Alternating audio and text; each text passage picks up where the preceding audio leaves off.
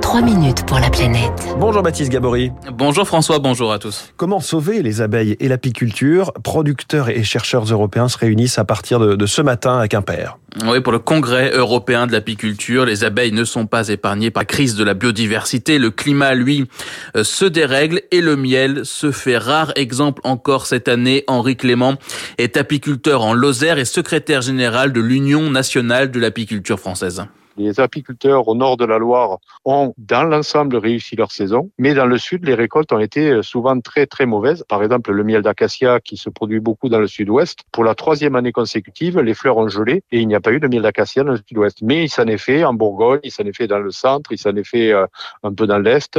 On est autour de 12 à 14 000 tonnes. C'est un peu plus que 2021, mais ça reste quand même très euh, décevant par rapport à ce qu'on pourrait euh, attendre.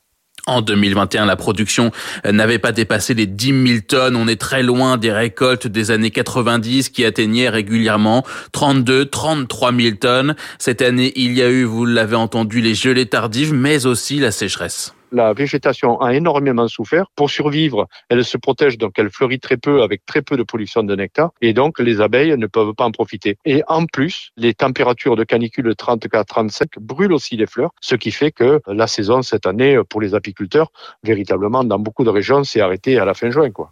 Les apiculteurs constatent chaque année et depuis des années en moyenne 30% de mortalité dans leurs colonies liées notamment à l'utilisation des pesticides, de plus en plus aux effets du dérèglement climatique, confirmé par Benoît Gélin, euh, chercheur à l'Institut méditerranéen de biodiversité et d'écologie marine et continentale. Avec mon équipe au sein de mon laboratoire à l'IMBE à Marseille, on a montré qu'une sécheresse même modérée changeait en fait l'odeur des fleurs, qui déboussolait les, pollinateurs, qui étaient moins capables de trouver de trouver des ressources. Et puis, eh ben, c'est la diminution de ressources dans ces fleurs. En fait, nous, on a prouvé que notamment chez le lupin, il y avait une fleur sur deux qui arrêtait de produire du nectar dû à la sécheresse.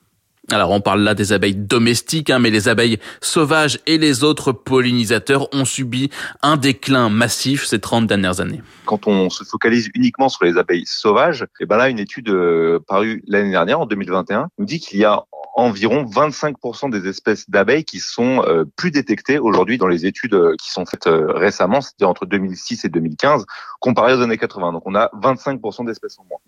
Pour les autres, leurs populations ont diminué souvent de plus de 30%, et cela a des conséquences aussi sur les cultures et les plantes sauvages. 75% hein. des plantes cultivées sont pollinisées par des insectes. Pour pas mal de cultures, aujourd'hui, il y a un déficit de pollinisation, c'est-à-dire qu'elles produisent moins que ce qu'elles pourraient en présence de pollinateurs, en présence d'une richesse et d'une abondance de pollinateurs élevés. C'est le cas des pommes, c'est le cas des cerises, c'est le cas des pastèques, c'est le cas des citrouilles, en fait, qui aujourd'hui produisent moins dû au déficit de, de pollinisateurs.